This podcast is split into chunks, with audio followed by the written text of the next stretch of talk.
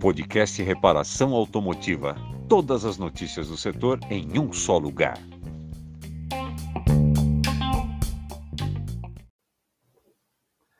Boa noite a todos. Prazer, uma alegria estar com vocês aqui nessa noite de quarta-feira. Um frio aqui na região de São Paulo. Estamos todos aqui feito pinguins aqui, o pessoal do sul, Paraná, Santa Catarina, Rio Grande do Sul, todos eles já estão acostumados com isso. Nós aqui ainda não. Sofremos um pouquinho, eu pelo menos sofro bastante com frio. Mas vamos esquentar aqui essa noite, que o assunto é bom, que a conversa é boa. Tem muita gente boa assistindo a gente aí. Ronaldo está conosco aqui. Ronaldo, seja bem-vindo. Obrigado aí pela, por estar tá com a gente aqui. A Rosineire também. O Ailton, é meu amigo, lá de Belém do Pará. Essa terra aí não faz frio, não, né? Lá só é coisa. Lá só é quente. Coisa boa, Belém do Pará. Um abraço a todos aí. Pessoal de Rondônia tá conosco aqui também, o Estevo. Ei, Estevo, precisamos voltar a falar, hein, meu? Vocês estão sumidos. Paulo Souza, Juarez Ribeiro, meu amigo Wilson Bill, ó, esse cara que manda frio pra cá, viu? Chega o frio lá no Paraná e fala: pode subir mais um pouquinho, vai para a região sudeste aí, chega a São Paulo. Ei, Bill! Isso aí, galera. Muito obrigado por estarem com a gente aqui. Essa noite vai ser um bate-papo muito legal. Eu gostaria já de estar conversando com a minha amiga, doutora Alessandra Milano. Alessandra, muito obrigado por estar com a gente aqui. Esse frio, bom, São José dos Campos também não faz frio, né? Chega aqui. Faz, faz frio, sim. Gente, boa noite. Obrigada, Jason. Obrigada pelo convite. Eu estou muito contente de estar aqui nessa noite de frio com todo mundo para a gente fazer um tira dúvidas, né? Eu acho que é um momento super oportuno para fazer o tira dúvidas sobre todos os assuntos que normalmente a gente fala já, sobre relação de consumo, sobre garantia quando o cliente leva a peça, mas também sobre a nova lei geral de proteção de dados, porque falta menos de um mês para iniciarem as fiscalizações, né? Então eu acho que é bem importante que a gente esteja aqui, vai até esquentar. Olha aí, olha aí, ó. O Ideraldo também tá mandando um abraço aí para você, Alessandra.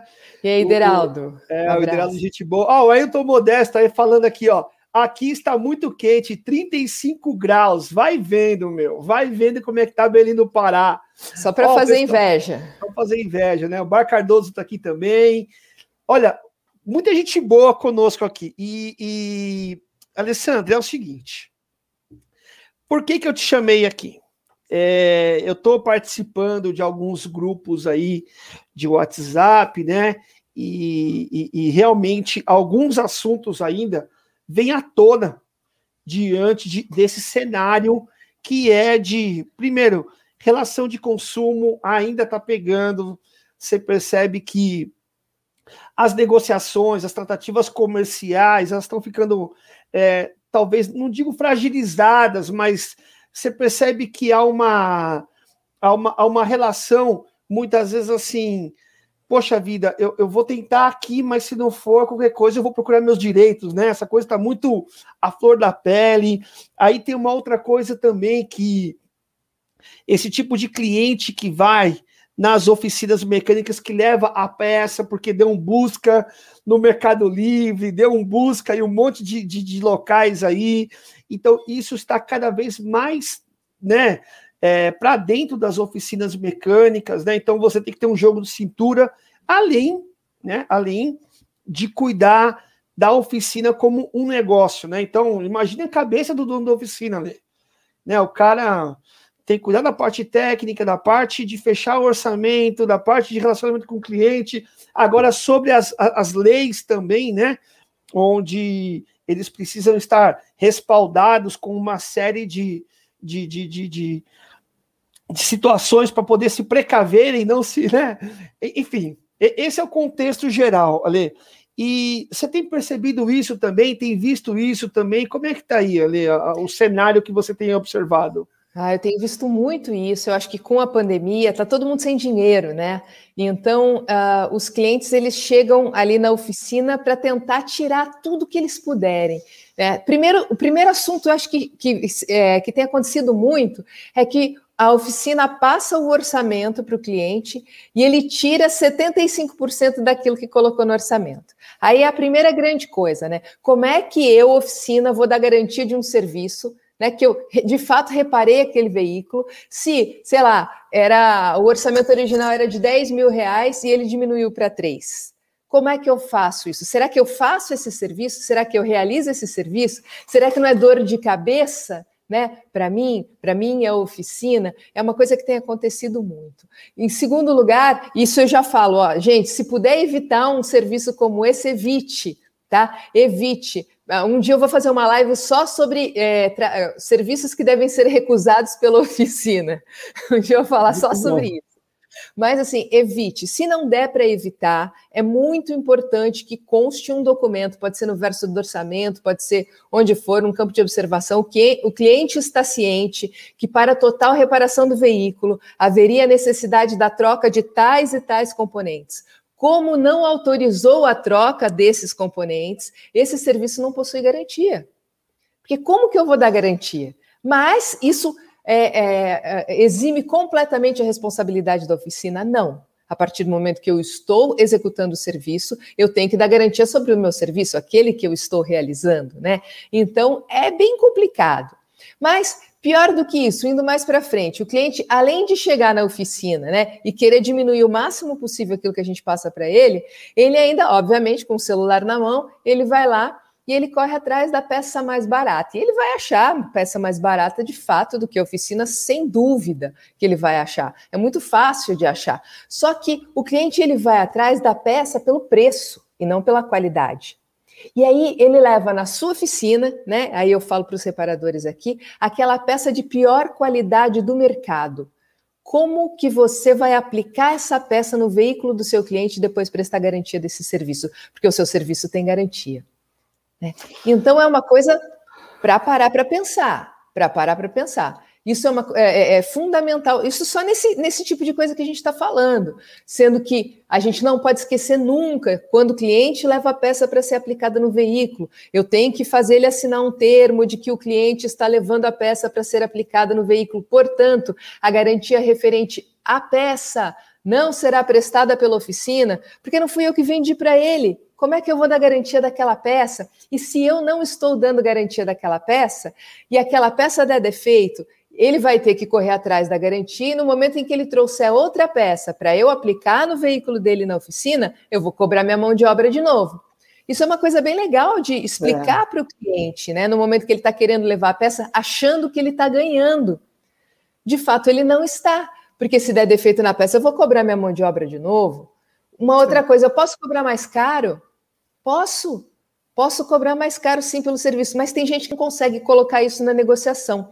Eu andei conversando é, com, com, com, várias, com várias pessoas, inclusive com o Escopino, e uh, uma coisa muito interessante para as oficinas que querem cobrar mais caro seria dar um, um nome para esse cobrar mais caro. Olha, o orçamento que eu estou te oferecendo é referente a peças e serviços. Caso você resolva trazer as peças, eu vou cobrar um tanto a mais de análise das peças, por exemplo, que seria a rolha, né? É a rolha que você leva para o restaurante quando você leva a sua garrafa de bebida. É a mesma Exatamente. coisa, pode? Pode, mas tudo isso tem que ser previamente explicado e negociado com o cliente, tá? Isso aí a gente não deixa para depois.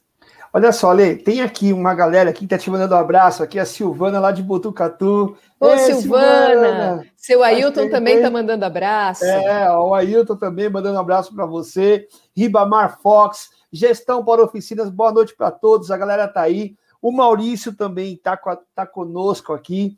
É, e, e, Alessandra, o objetivo desse, desse bate-papo aqui é o seguinte: eu vou, é, é, eu vou dar sempre prioridade para as perguntas. Então, galera, vocês que estão aí nos assistindo aí, eu sei que o Wilson meu amigo Bill, lá do Cidirepa do, do, Paraná, convidou muita gente, aí deve estar muita gente assistindo conosco, né?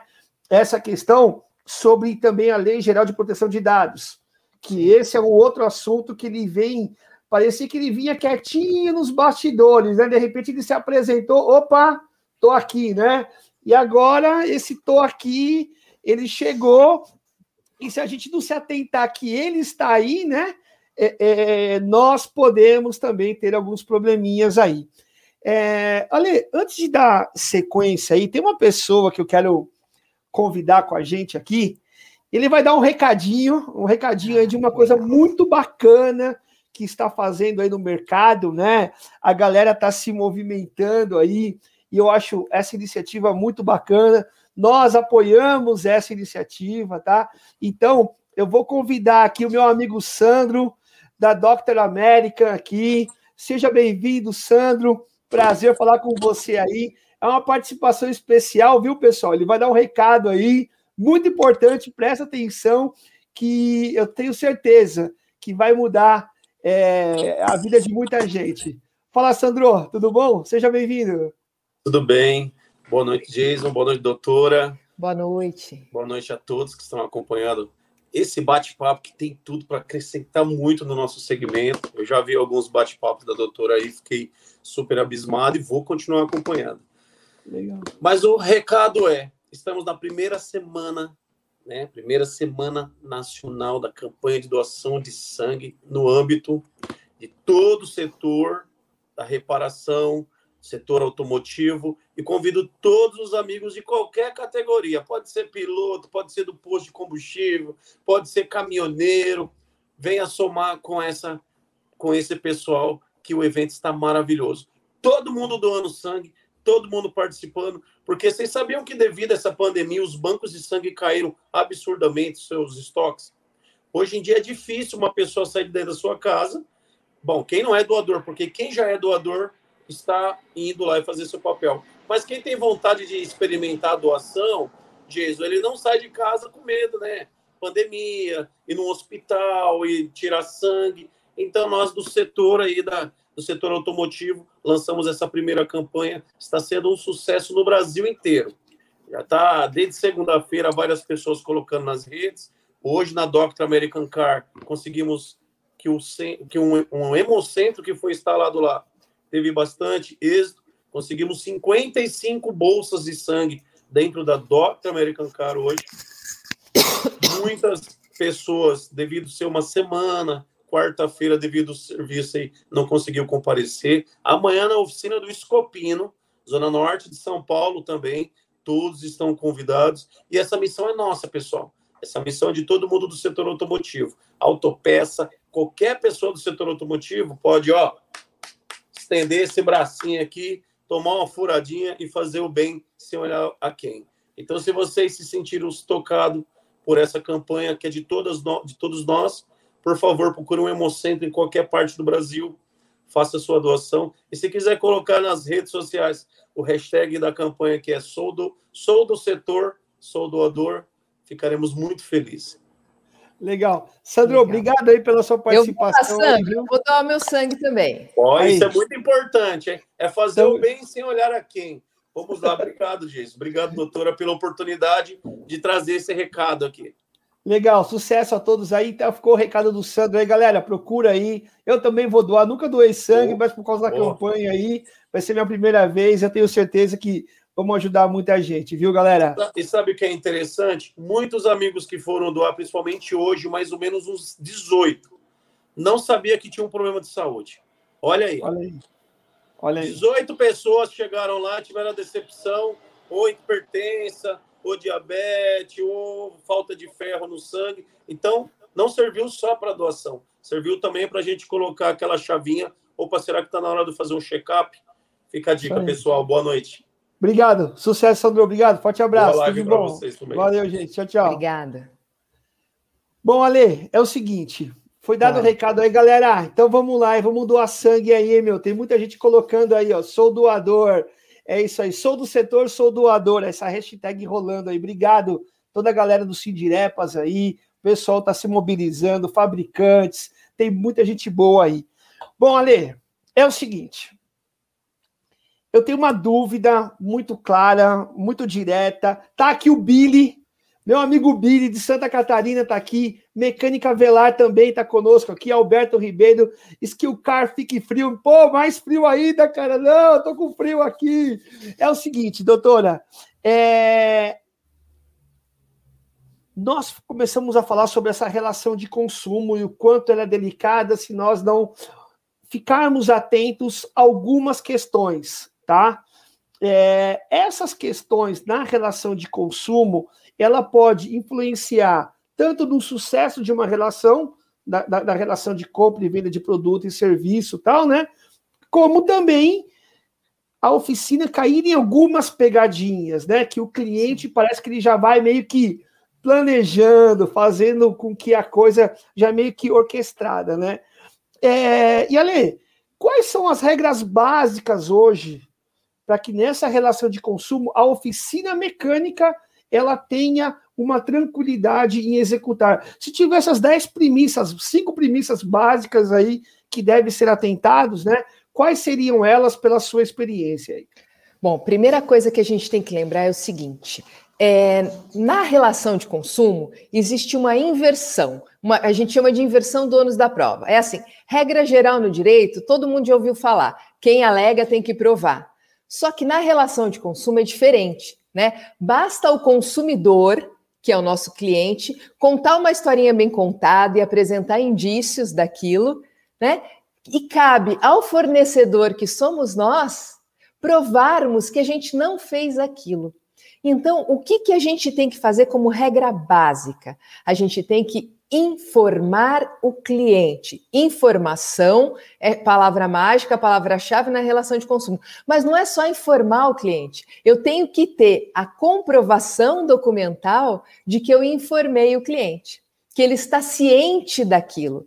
Então, tudo que for feito dentro da relação de consumo, tudo aquilo que sair do arroz com feijão que a gente está acostumado ali no dia a dia da oficina, eu vou lá no campo de observação do meu orçamento e escrevo e peço para o meu cliente assinar. Porque não adianta só eu escrever se o meu cliente não assinar embaixo dizendo que está ciente com aquilo, porque senão é documento unilateral. E documento unilateral não tem valor jurídico, tá? Então, essa é a primeira regra. Tudo tem que ser acordado com o cliente antes e eu tenho que ter o documento disso. Agora tem uma segunda coisa que eu já coloquei aí, Jason, de tão comum que é no nosso setor, é o WhatsApp. O WhatsApp não é documento para o nosso ordenamento jurídico. Agora há pouco, faz poucos dias, eu até postei ali no meu Instagram uh, uma decisão do STJ dizendo que o judiciário não aceita o WhatsApp como documento. O WhatsApp ele é indício, mas não é documento. Então o que, que acontece? Ele serve para o cliente, mas não serve para a gente, não serve para a oficina.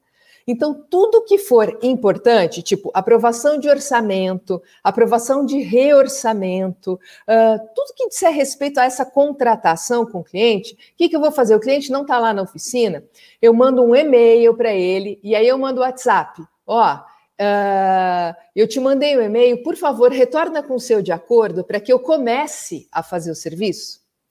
Nunca começar antes de ter esse de acordo. E lembrar que o WhatsApp não resolve. Ah, mas aí vem para mim e falam: e se eu pegar o WhatsApp e fizer uma ata notarial no cartório? Não, gente, isso não funciona tá? Por quê? Porque documento tem que ser bilateral. Se eu for sozinho com o meu celular no cartório, se aquele eh, se o escrevente do cartório resolver fazer a ata, eu vou estar sozinho, é documento unilateral, não vale de nada.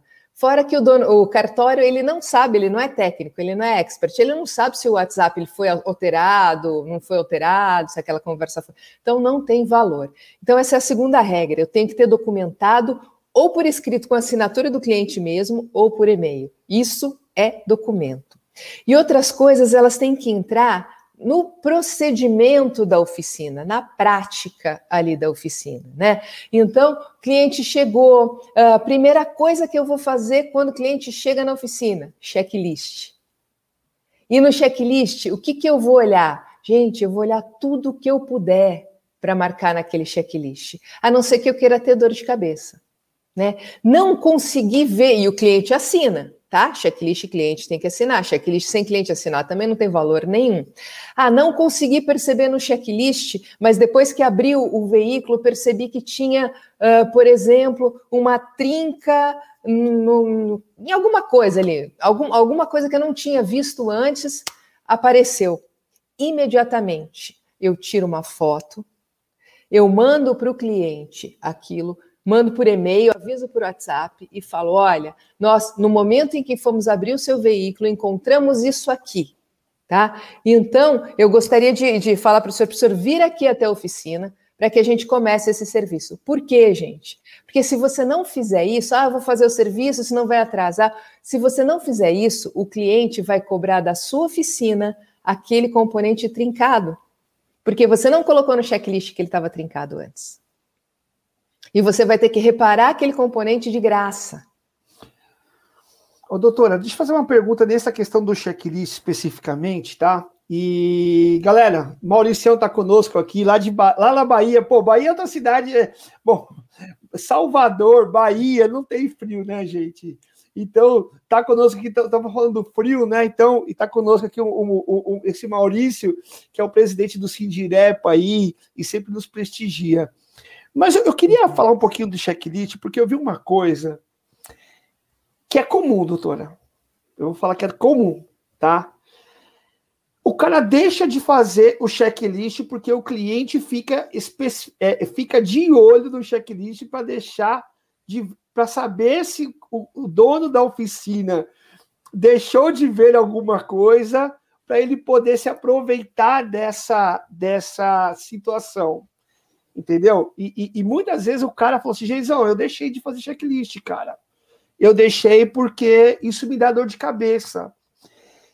Só que também a dor de cabeça é pior se não fizer. Muito pior, muito pior. Se não fazer, perdão. Então, e aí eu fico pensando: é, é, olha como é louco, né? Porque se de repente chega dois, três carros, o cara só tem um que atende, né? É, é, é o checklist vale para depois que o cliente chegou? é uma pergunta, tá? É, o checklist é o momento em que o cliente chega na oficina com o veículo dele né? Porque, e eu, quando eu falo checklist, Jason, eu falo checklist de entrada, mas falo checklist de saída também, tá? Porque se não fizer o checklist, que hoje em dia a gente está falando em checklist, mas hoje em dia o checklist ele é muito mais elaborado. A gente já chegou a fazer uma live aqui na, na, na própria revista, né? Falando sobre este documento, né? Que você pode ter vários uh, níveis de checklist até chegar ao mais completo, né? Mas vamos falar aqui do, do, do, checklist, o checklist de saída. Se você não faz o checklist de saída e o cliente assina no momento em que você está entregando o veículo para o seu cliente, o que, que, vai acontecer? Ele vai ter, uh, ele vai pegar o carro, vai cair num buraco, ou vai deixar o retrovisor ali atrás virando a, a esquina, vai voltar para sua oficina e vai dizer que você entregou o carro para ele assim. E aí você vai ter que fazer a reparação, porque não tem como comprovar. Né?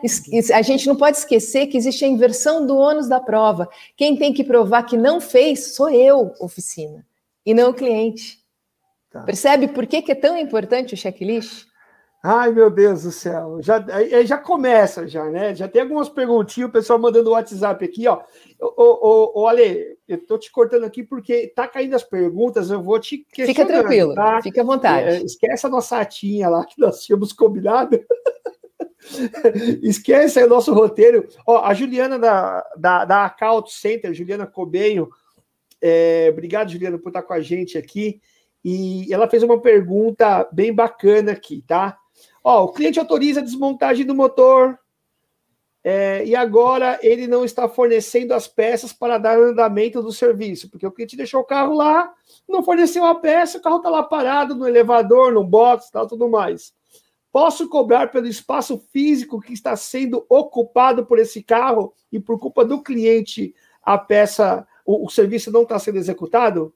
Eu só posso cobrar se anteriormente eu tiver negociado isso com ele. Então, ele no meu contrato, que é o orçamento, seja lá o que for, eu, eu vou colocar: olha, então você vai trazer as peças, não tem problema, nós vamos aplicar as peças que você está trazendo. Mas, caso demore mais do que tantos dias para que a peça solicitada seja entregue, nós vamos cobrar diárias. Aí eu posso cobrar. Posteriormente, enquanto o serviço está sendo executado, não, eu não posso cobrar, tá bom? A não Boa. ser que eu tenha combinado antes. Bom, Pedro Paulo está com a gente aqui. Ê, Pedro Paulo, Pernambuco, terra boa. Alberto Ribeiro, ó, é, de Recife também. Legal, Alberto. Obrigado aí, ó. Vamos ver se eu entendi a pergunta aqui. Você me ajuda, tá, ô, ô, ô, Alberto? Seguinte, caso o cliente fique esperando até o término do serviço, do resserviço, né? Parece ser. É, que eu preciso fazer. É, o cliente ficar aguardando lá em. Você entendeu? É, ó, vou colocar. Você precisa fazer o checklist. Você precisa isso, fazer o checklist. checklist. Refazer isso. Boa, obrigado, Lê. Precisa sim, porque o cliente ele não vai ficar de mão dada com o carro ali penduradinho embaixo do elevador. Se ele ficar, isso é um problema muito sério na sua oficina, porque o cliente não pode ficar na área do pátio da oficina, porque se cair uma ferramenta que seja na, na, na, na vaiana dele, o cliente está de chinela havaiana, cai a ferramenta no dedo dele e abre o dedo dele, a oficina ela é responsável. Então o cliente não pode ficar na área do pátio da oficina, tá? Então ele vai ficar onde? Vai ficar na recepção aguardando. Ele, então eu tenho que fazer o checklist de qualquer forma, porque ele não vai estar tá de mão dada com o carro, vendo tudo que está fazendo. E mesmo se ele tiver, a gente não quer chegar a esse ponto de ser a palavra de um contra a palavra de outro. Então, para evitar dor de cabeça, sempre faz o checklist. Legal, legal. Roberto, obrigado aí pela pergunta, né? A, a, a Mecânica Araújo de Itapevi está conosco aqui também, a Nicala Santos também tá. A Juliana quer fazer também aqui mais uma colocação. Ela diz o seguinte: mesmo que eu avise que eu dê um prazo para ele trazer a peça, é aquela e, questão lá ainda, né? Da peça. Então, o avise, ele não pode ser assim, tá, Juliana? De boca. Tudo tem que ser documentado. Então, quando eu falo documentado, é pode constar do orçamento, pode constar, tem que ter algum documento que a oficina tenha, que esteja assinado pelo cliente, né, demonstrando que o cliente está ciente que ele tem prazo para levar a peça. Né? De boca ou por WhatsApp não resolve, tá bom? Então isso tem que ser é, é, tem que ser combinado antes da execução do serviço. Isso pode ser uma notinha lá no checklist de entrada. Caso ou no próprio orçamento. É, caso o cliente opte por levar a. Como o cliente optou por trazer as peças para serem aplicadas em seu veículo, uh, é, ele está ciente que o prazo para que ele traga essas peças é de 48 horas a contar do dia de hoje, etc. É isso aí. Então, ô, ô, ô, Juliana, é isso aí. Por e-mail, você colocou é, por e-mail aí, né? Então, se fez isso antes, por e-mail, então você tem direito de cobrar, né? É, doutor, existe um checklist eletrônico para que seja mais rápido, para que sempre o cliente que está com pressa e não querer esperar? Checklist você, eletrônico. Você quer que... o quê? Aquele filmado? É isso? Vamos imaginar que sim. Ó, o checklist filmado, primeiro que ele só mostra a parte externa do veículo, né? Ele não vai mostrar tudo, a não ser que você vá lá com o celular de qualquer jeito. Ele só tem valor se o cliente estiver junto com o profissional, com o mecânico que está ali apontando os defeitos. Se o cliente aparecer no vídeo também apontando junto, aí tem valor. Aí é documento bilateral. Se, se for só filmado e o cliente não assinar, não tiver junto, nada, ele não tem valor, tá bom? Tá? Deixa eu fazer uma pergunta aqui. Ó, o Gerson Flecha aí do Rio Grande do Sul mandando frio para nós aí, ó. Ei, Gerson, fica com frio para você, meu, tá louco? Ô, ô, ô, ô, Ale, é o seguinte, ó. E se o cara pegar o celular, o dono da oficina, filmar, dar uma volta no carro, colocar dentro do carro, tirar, filmar também o motor, placa, tudo certinho, né? E depois ele dizer o seguinte: ele mandar um WhatsApp ou mandar alguma coisa para o que dizer, olha, checklist do seu carro verificado, checklist de entrada do seu carro.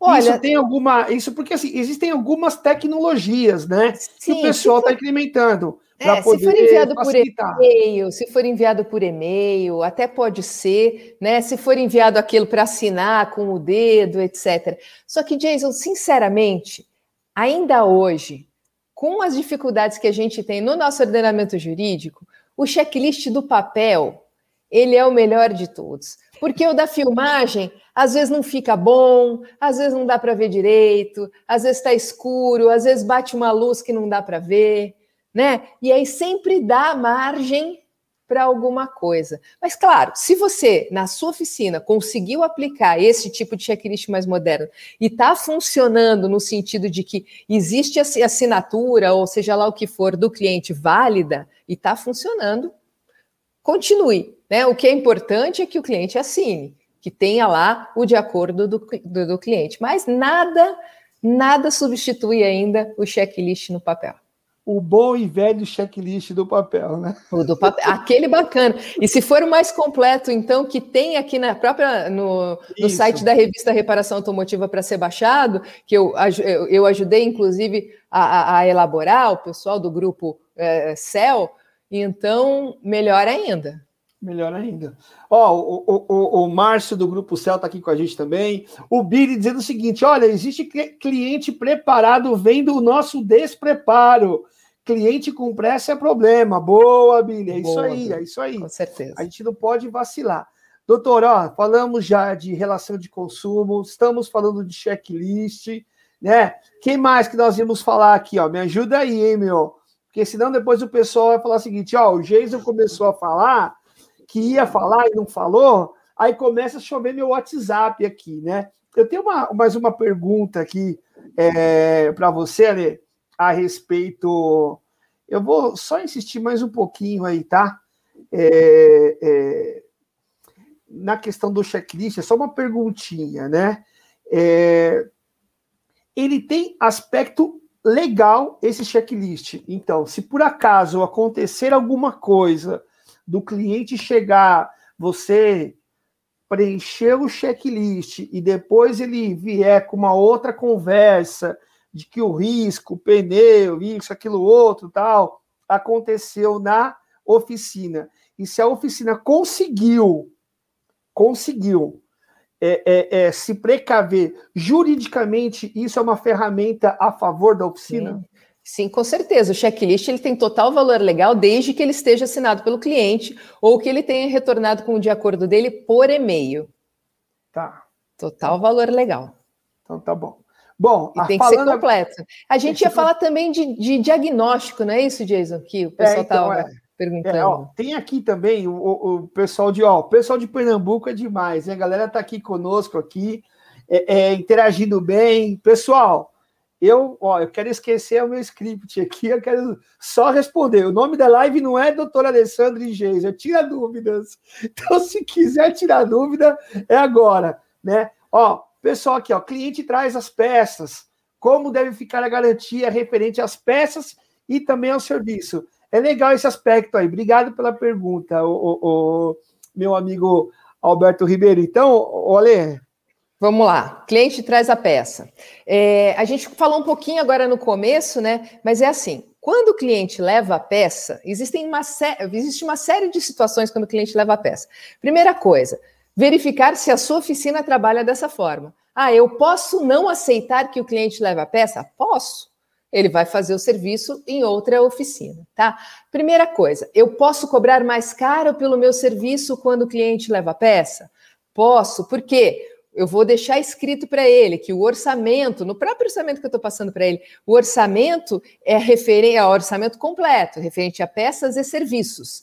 Caso ele opte por levar as peças, o serviço pode ser, o valor do serviço pode ser alterado. Ou, se eu não quero falar isso para o cliente, porque eu acho que isso vai criar um problema ali na hora, eu posso cobrar um valor extra de análise das peças, por exemplo. É um nome que você vai dar por esse serviço, análise das peças, porque você vai ter que verificar todas as peças que ele está entregando, certo? Que é a rolha que eu falo, você está cobrando pela rolha, ele está levando ali a peça.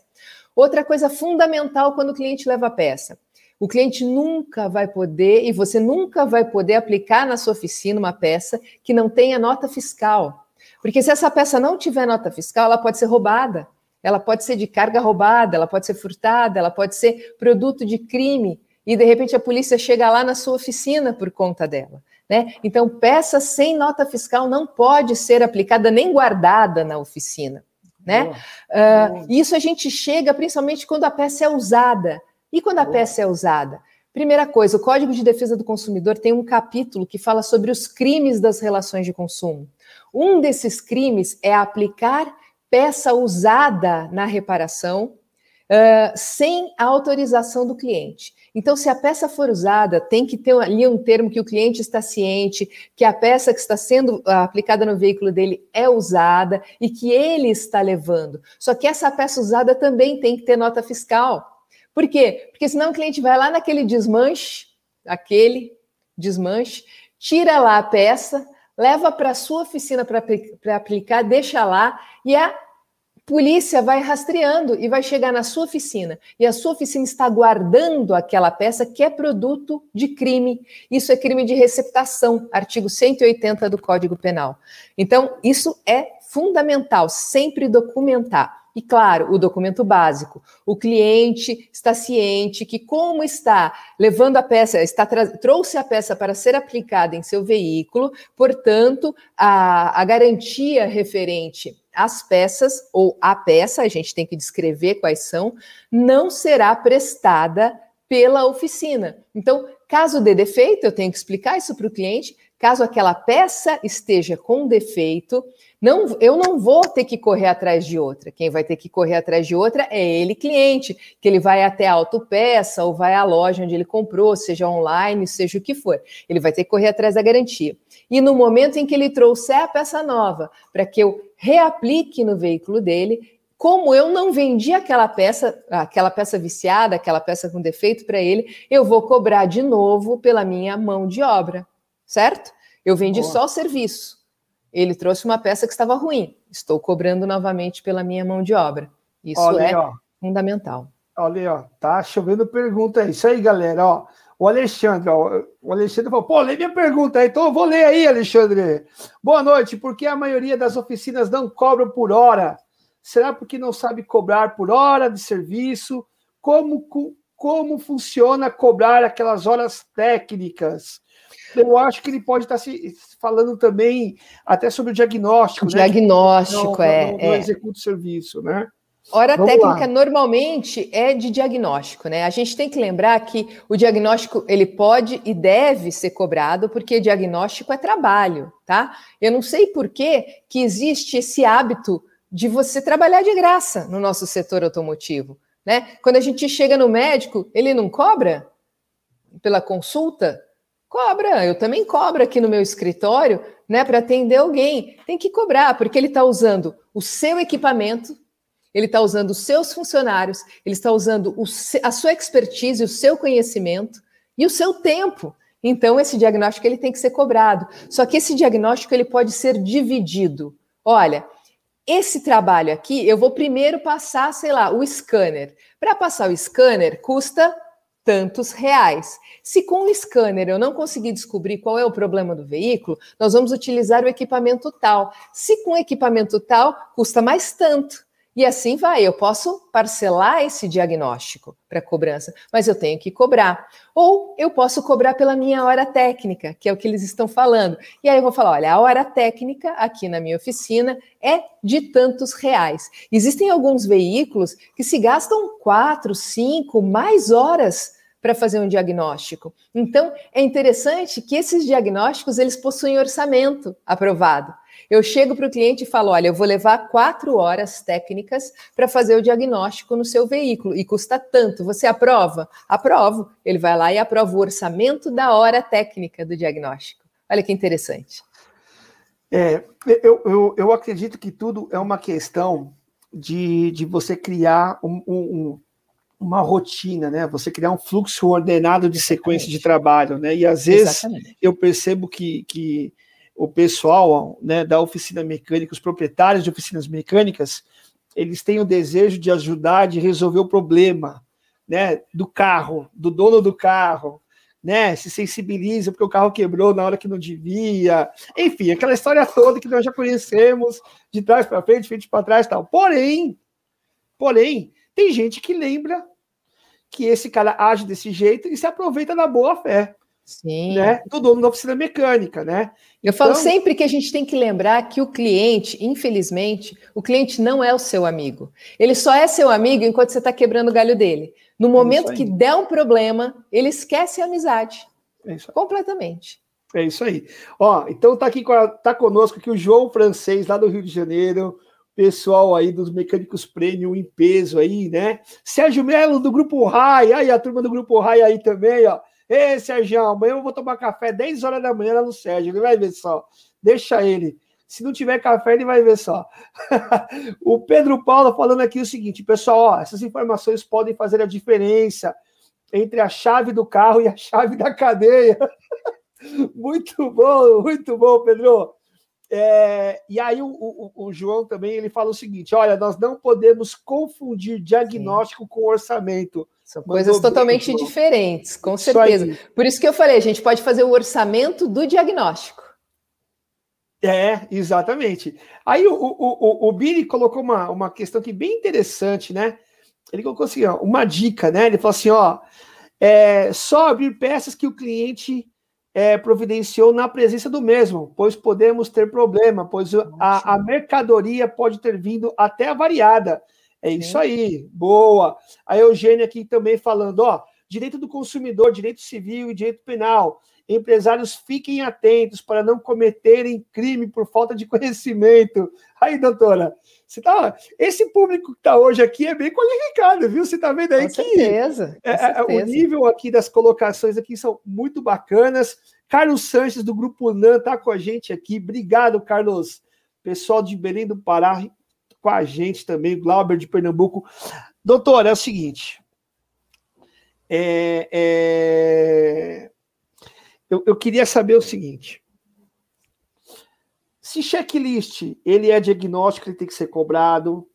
Se aquilo que é acordado antes, é, de maneira muito clara e por escrito, seja ela por e-mail, o cliente assinando, tal, tal, tudo mais, isso livra de muitas dores de cabeça, tá certo?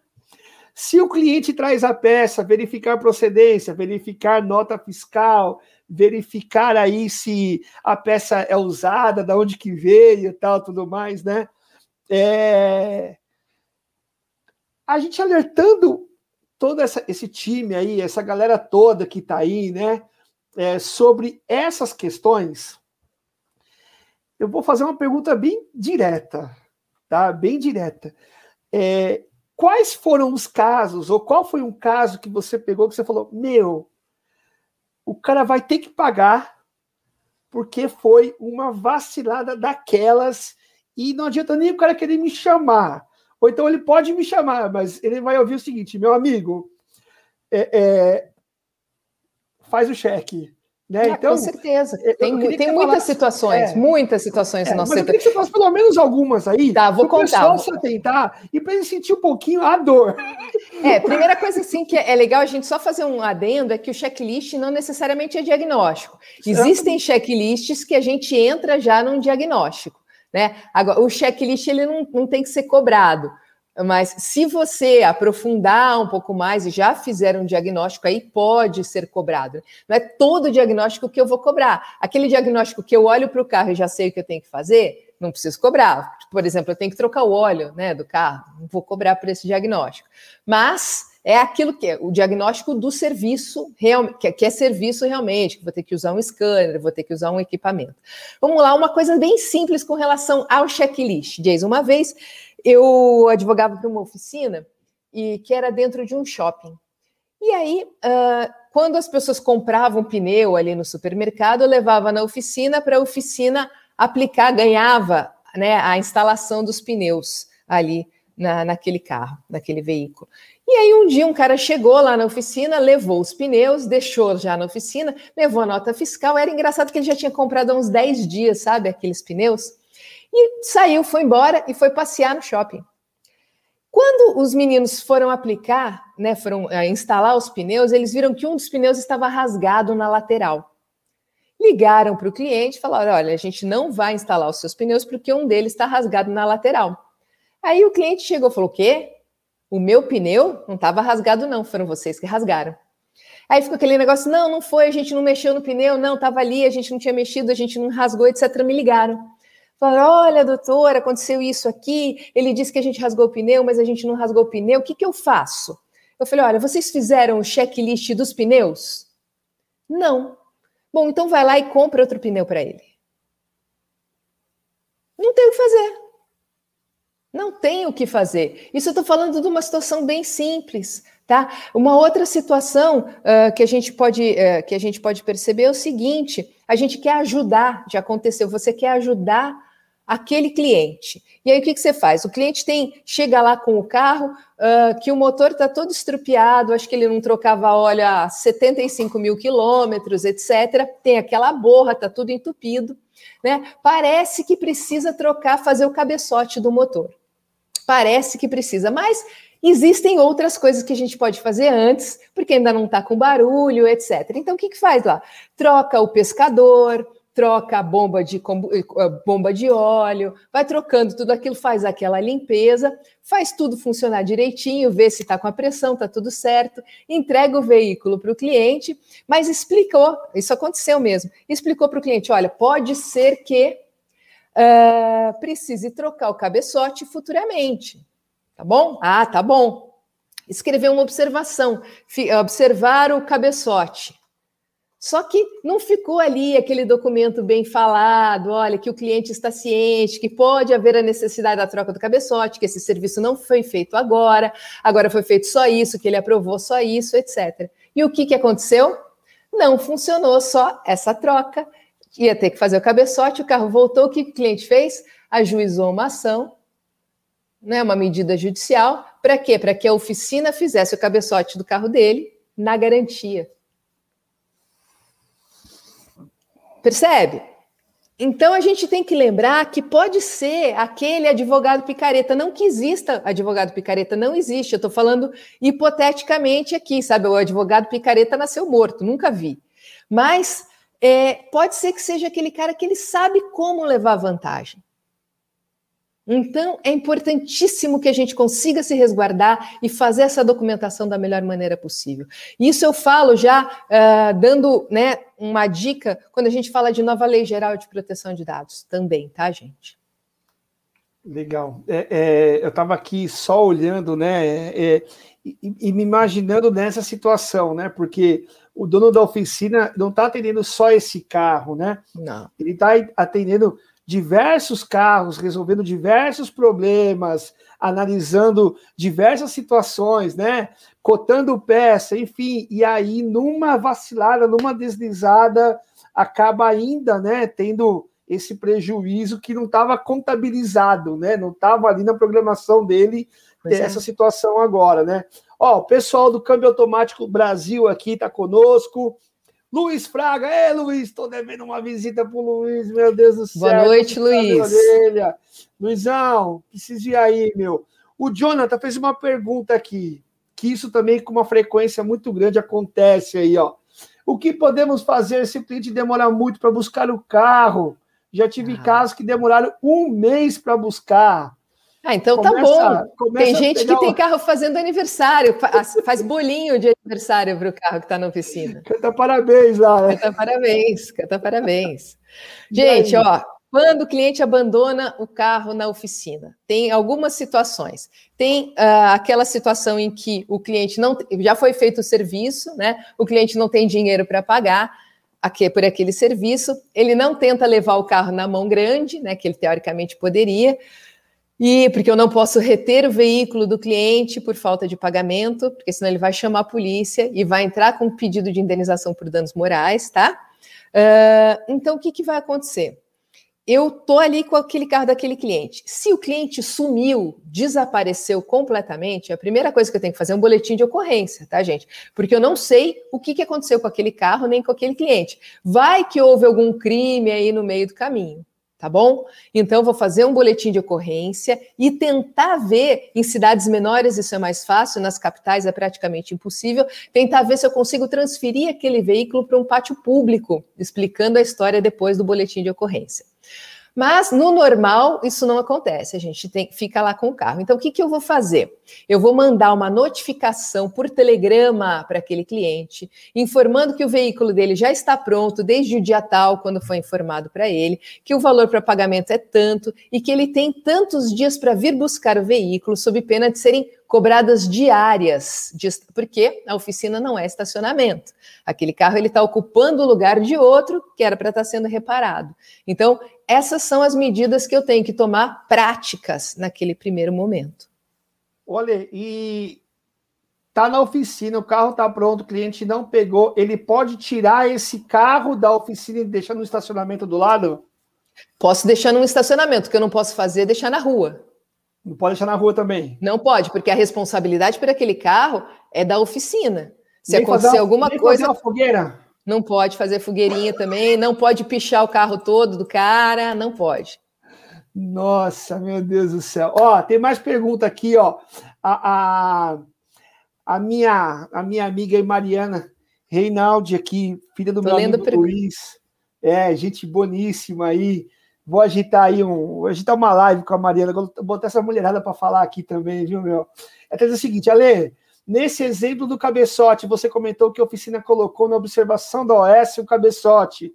E mesmo assim a oficina perdeu não adianta colocar na observação ou como deve ser colocado. Boa, Mariana. Então, o negócio é como, Mariana. Excelente é. a pergunta. O negócio é Boa. como. Eu não posso deixar solto ali na OS, sem assinatura do cliente, ó, eu tenho, tenho, que, tenho que observar o cabeçote. Não, eu tenho que fazer no campo de observação escrito. O cliente está ciente, tem que escrever direitinho, contar a historinha. O cliente está ciente que uh, não foi trocado, para a realização desse serviço não foi trocado o cabeçote que foram trocados tais e tais componentes, para se verif eh, eh, verificando se a troca desses componentes seriam suficientes para a reparação do veículo. Mas o cabeçote deverá ficar em observação para eventual troca futura. E o cliente tem que assinar embaixo, que ele concorda com aquilo. Né? O que não pode é ficar solto ali na OS sem assinatura do cliente, porque senão não dá nem para saber se foi colocado depois, se foi colocado antes entendeu? É a maneira que se coloca. Meu Deus do céu, nós vamos ter que fazer uma live depois, assim, ó, só de detalhamento. Detalhamento, live de, de, de dicas, né? E esse tira dúvida aqui é, é bem legal, né? É... Bom, Ailton, a doutora já falou que só por e-mail tem valor legal em defesa aí, se você quiser falar alguma coisa para o seu cliente aí, falar do serviço, aprovação de orçamento, tal, tudo mais, né? Então, por WhatsApp, esquece, né? Ela já comentou isso no, no, no, no início aí. Bom, como se não faltasse mais nada, né, doutor Nelson? Já as oficinas já tem pouco problema, né? Já tem... eles só eles só trabalham para resolver dor de cabeça, porque o carro quebrou. Se o carro quebrou, né? É, é, é uma é. dor de cabeça para o dono do carro, para a oficina. O cliente não está feliz, né? o é, cliente não gosta feliz. de ir no advogado, na oficina e os dentistas, ninguém gosta. Não. Então, você imagina, né? Como se o pessoal já não tivesse nenhum tipo de, de desafio no seu dia a dia, que além de pagar conta, imposto tal, não vamos nem falar entrar nessa linha aí também, né, meu? É, é, aí vem e me aparece a Lei Geral de Proteção de Dados coisa que nós fizemos uma live sobre isso lá atrás, um bom tempo atrás.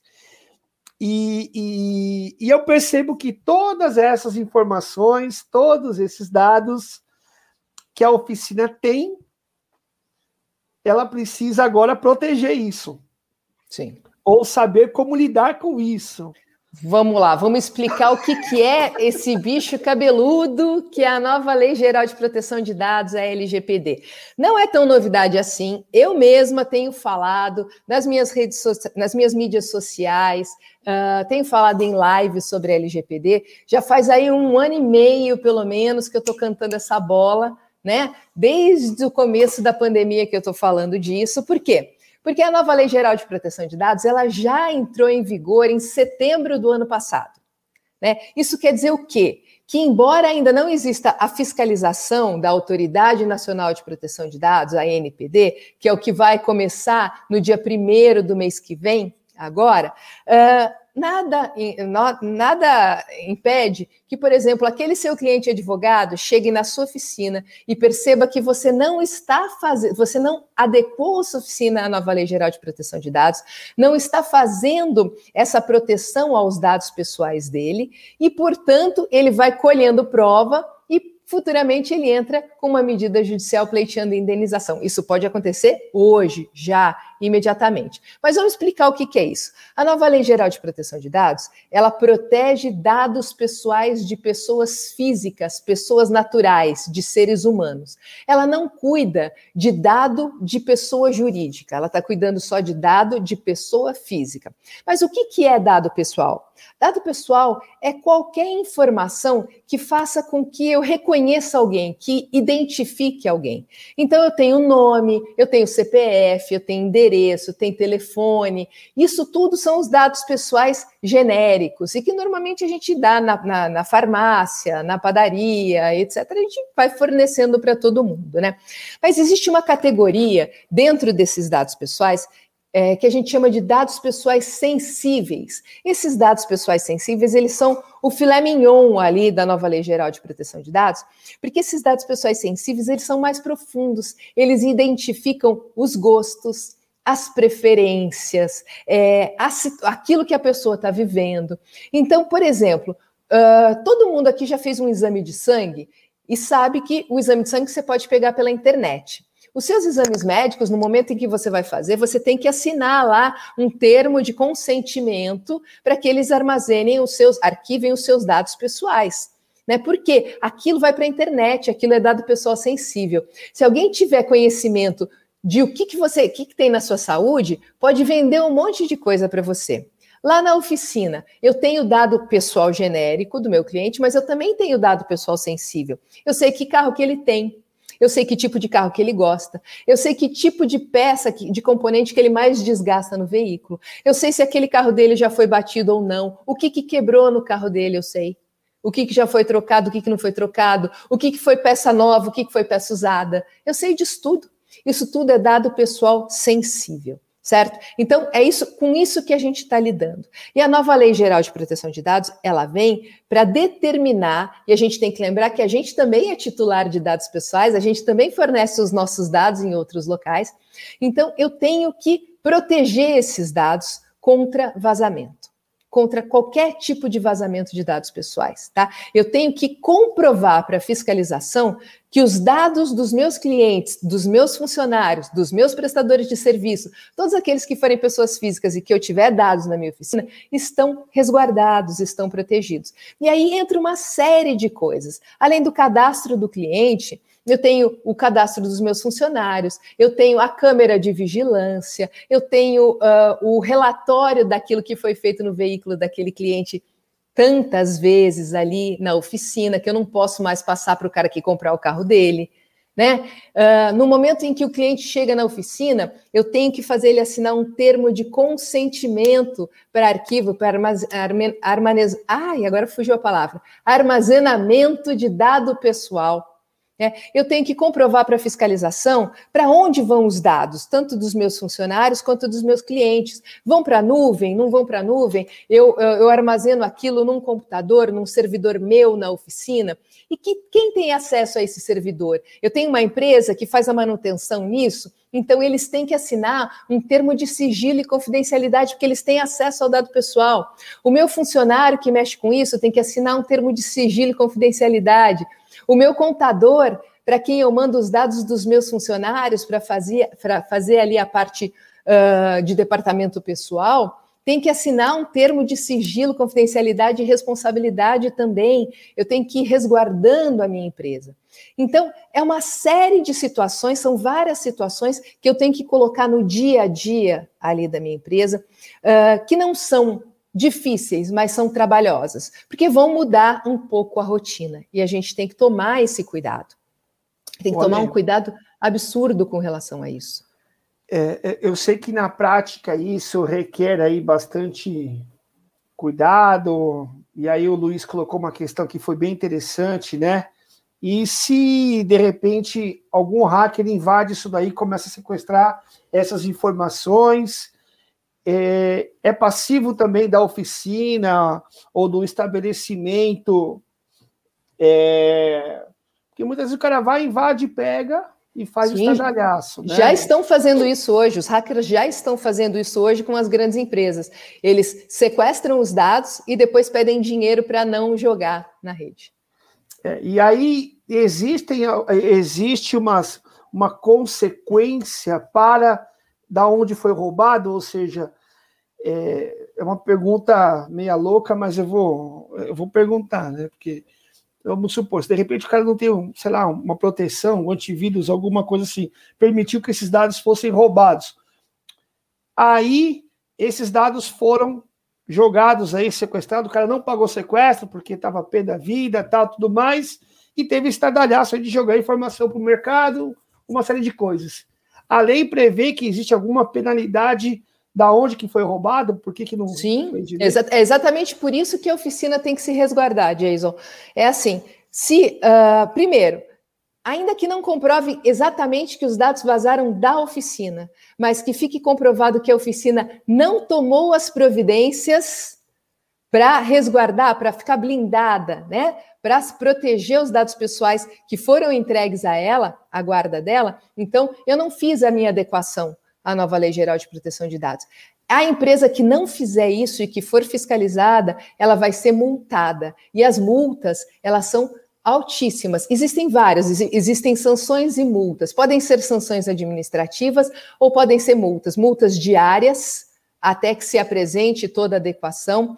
Multas que, por exemplo, 2% do faturamento da empresa, que é um absurdo, sendo que essas multas elas têm um teto, um valor máximo, que é a bagatela de 50 milhões de reais. Só pode te multar até 50 milhões. Mais que isso não pode. Por infração, tá? É por infração por infração. Por quê? O que acontece? A nova Lei Geral de Proteção de Dados aqui no Brasil, ela, tá, ela tem base na legislação europeia. Mas diferente da legislação europeia, uh, não existe distinção, não existe diferença entre a pequena microempresa e a grande empresa. Não tem diferença da pastelaria para a multinacional. É todo mundo no mesmo barco. E o que, que me assusta, Jason? Me assusta muito, e eu tenho falado muito nas lives para o pessoal. Antes da pandemia, em 2019, quando eu fui estudar a nova Lei Geral de Proteção de Dados e fui me especializar nisso, eu verifiquei, eu vi num jornal de grande circulação que o governo pretendia arrecadar apenas no, no, primeiro ano da nova Lei Geral de Proteção de vigor, da nova Lei Geral de Proteção de Dados, eu não lembro se eram sei lá quantos 10 isso. bilhões de é reais. Isso é isso aí. Arrecadar arrecadar. Entende a palavra? E aí eu acompanhando Eles já estavam isso. prevendo isso no orçamento. Já estavam assim. prevendo isso. No... Tanto estavam prevendo no orçamento que a Autoridade Nacional de Proteção de Dados, que é a NPD, que é quem vai começar a fiscalizar agora, no dia primeiro, ela não tem, ela vai sobreviver daquilo que ela arrecadar. Não tem orçamento para ela, entendeu? Ela vai viver daquilo que ela arrecadar, quer dizer, vai ter meta. Eu não sei exatamente como é que vai funcionar. E aí a gente pensa, se você é fiscal, tá? De uma autoridade nacional de proteção de dados, tem que lá bater a sua meta de multas. Você vai naquela multinacional que você sabe que tem um super departamento jurídico, que tem um super departamento de TI e que já se e a gente sabe que já está adequada à nova lei geral de proteção de dados, ou você vai naquela empresa familiar né, como as empresas reparadoras, que são empresas familiares, que a gente sabe que a, a a probabilidade de estar adequada é muito menor e onde gira um capital bacana, porque gira um capital bacana. Onde que você vai? Vai ser um ó, arrastão. Ai, meu Deus do céu. Ó, tá aqui, ó, e a galera tá. É, é, é, e a galera tá falando aqui, né? O Gledson Piconi, ó, já não basta o complicado sistema tributário brasileiro, agora cuidar desses dados delicados, cada vez estamos mais engessados na realidade, a gente já cuidava, né, Jason? A gente é. já cuidava, só que não precisava pedir autorização para o cliente. É. Ele já dava o dado para a gente. É, é. Só que agora precisa. É, tem aplicativos que fazem isso, né?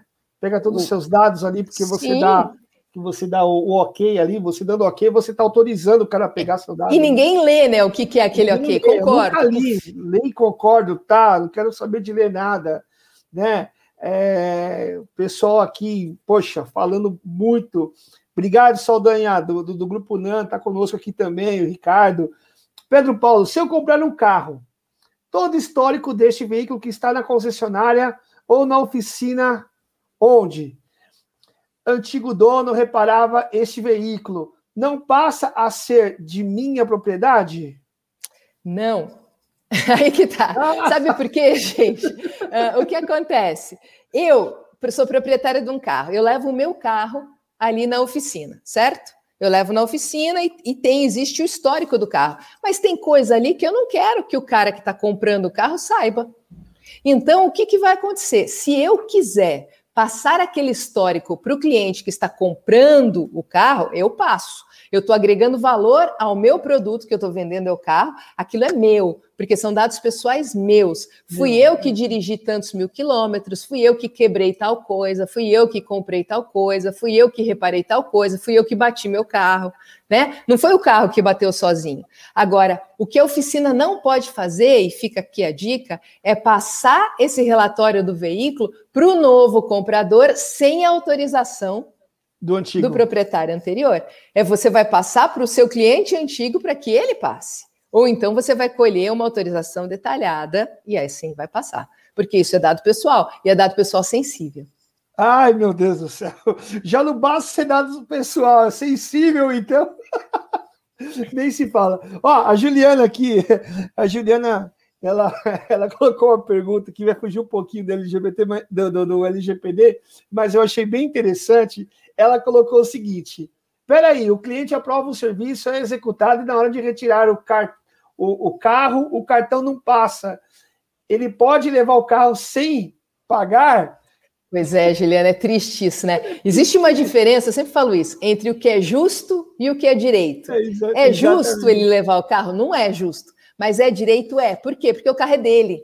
Né? e eu reter aquele veículo, eu vou estar tá fazendo ou apropriação indébita ou exercício arbitrário das próprias razões. As duas coisas são contravenções penais. Né? Então, o que, que eu posso fazer? Para minimizar o meu prejuízo naquele momento. Eu posso retirar todas as peças novas que eu apliquei e aplicar as peças antigas. Só que óleo, junta, são coisas que não dá para eu tirar ali na hora.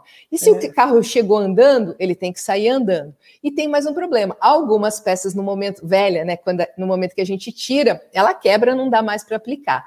E aí eu vou cobrar judicialmente desse cliente né? Eu vou, lógico, eu posso fazer um boletim de ocorrência por estelionato, posso fazer uma série de coisas, posso prejudicar bastante né, esse cliente que está sendo muito picareta. E vou cobrar, no, no, no âmbito civil, eu vou cobrar aquilo, aquele valor que o cliente não me pagou. O que eu não posso é ficar com o bem dele, tá bom? Infelizmente. Vamos lá, a, a, a Mariana está fazendo uma pergunta aqui bem interessante também. Ó, essa autorização sobre os dados sensíveis pode estar em uma observação no checklist também ou não vale? Não pra vale. pegar a assinatura do cliente de uma vez só, já quer abreviar já. Não, entendeu? não. E Infelizmente. Além desse cuidado, é, além desse cuidado, o que mais precisa ser feito para eu não levar multa? Eita, Tem muita coisa para fazer, Mariana. Infelizmente não é, é só isso. É, eu estou aqui fazendo. Posso fazer até um jabazinho aqui, Faz, Jason?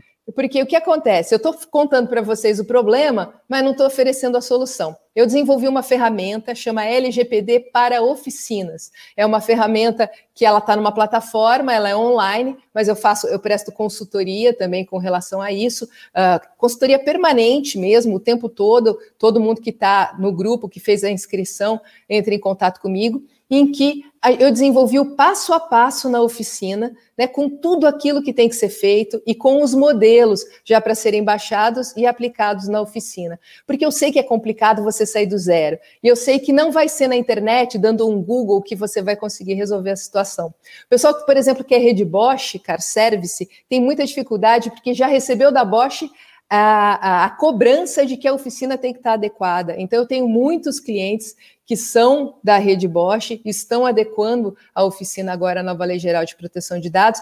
Então, a LGPD para a oficina é muito prático, Jason. O que, que eu faço? São vídeos curtos, né? Tem o material ali e tem aqueles modelos para serem baixados em todos os aspectos. É um passo a passo até chegar no final. No final tem um checklist se tudo foi feito e um relatório. Esse relatório é o RIDP, que é o relatório que tem que ser entregue para a autoridade caso uh, exista uma fiscalização, né? Então, é bem bacana se alguém quiser alguma coisa, pode entrar em contato direto comigo pelas minhas redes sociais e eu, eu com certeza vou, vou explicar tudo como está lá, etc. Tem vídeo falando disso. Então, é um passo a passo, tá, Mariana? Não vai ser uma coisa só que vai resolver o seu problema. Tem uma série de coisas que a gente faz, eu costumo dizer que é cada um no seu quadrado. Cada um blinda o seu. A oficina blinda o dela, a autopeça blinda o dela, o pessoal que trabalha com sistemas de gestão blinda o deles, a contabilidade blinda o deles. Cada um no seu quadrado tem que fazer a sua blindagem hoje em dia para não ter problemas com a fiscalização da nova Lei Geral de Proteção de Dados. É, ô, ô, Juliana, a Eugênia aqui está dando uma dica para você aí. A oficina tem que usar os meios legais para cobrar a dívida. Um caminho é gerar o boleto bancário e caso não pague, é, você consegue né, fazer aí a, a, cobrança, né, através dos meios legais, né? É, então, a gente tem que lembrar que esse boleto bancário ele só pode ser gerado se eu tiver emitido a nota fiscal, tá? Nota fiscal, exatamente. Tem que ter nota fiscal e aí eu é. vou, vou protestar. Os meios são sempre, são sempre os meios legais, sempre os meios jurídicos. Eu vou protestar e vou ajuizar uma medida judicial para cobrar. Olha aí, ó. A Eugênia também está fazendo uma pergunta já para você. Doutora, está em qual artigo da lei? Fiquei agora curiosa sobre o histórico do veículo não pertencer ao próximo cliente. Olha, não está em artigo de lei, Eugênia. É, a, a, nova Lei Geral de Proteção de Dados, ela, ela explica de uma maneira mais geral. Ela diz que os dados relativos àquele veículo, enquanto o cliente era o proprietário daquele veículo, são dados pessoais do cliente. Por quê? Porque o, aquele veículo foi aquele cliente que trocou determinadas peças, ele optou por uma peça paralela e não por uma original, ele optou por uma peça usada e não por uma original, aquele veículo foi batido ou não foi batido. Ele vai escolher se ele vai passar esse histórico para o próximo proprietário ou não. A gente tem que lembrar que isso, isso são dados pessoais do cliente e não do veículo. Tá. O Gerson colocou aqui, esse Gerson também é uma comédia, viu? Para receber o cliente, agora tem que marcar reunião com o advogado. Não é tudo isso, não, Gerson. Dá para organizar bem, assim, na oficina e dá para fazer as coisas ficarem bem organizadas. E o bacana disso é que no momento em que a gente faz, né, essa organização, até para a própria nova Lei Geral de Proteção de Dados, a, a gente acaba descobrindo algumas coisinhas que não estavam tão ali no processo né? E faz o processo ficar mais bacana também. É, é eu, eu, eu, costumo, eu, eu, penso o seguinte, né? É, para ajudar, para ajudar, não tem muita gente, né? Estamos nós aqui, 9h15 da noite, aqui, né? Tentando passar informação, conteúdo aqui, para que o pessoal é, se profissionalize, não que não sejam profissionais, mas nessa questão, né, de, de que muitas vezes acaba passando despercebido, né?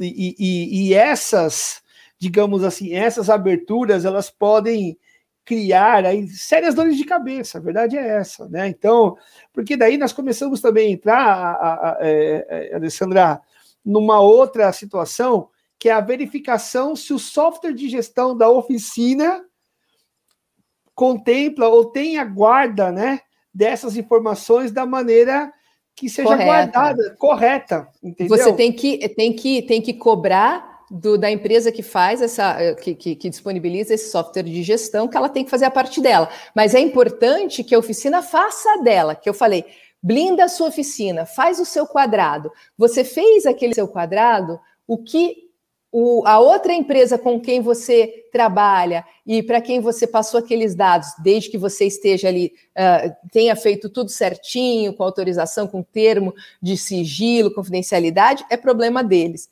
Eu achei uma coisa interessante aqui, uma pergunta, Jason, desculpa te cortar. O Márcio, da Ecomics, fez uma pergunta agora. legal. É, eu ia fazer isso agora para você. Então, fala aqui para mim, por favor, que eu gostei. Primeiro, eu queria mandar um abraço para o Guerra, Guerra, diretor da, da revista Reparação Automotiva, está com a gente aí, né? Valeu, Guerra, está conosco aí, prestigiando aí. É... Bom, o Márcio fez a seguinte pergunta, e isso também eu ia perguntar, eu acho que ele leu minha mente aí, meu. Bom, quando o veículo está cadastrado no CNPJ, ele pode passar esse histórico para o próximo? Boa, Márcia. É isso aí. Pode.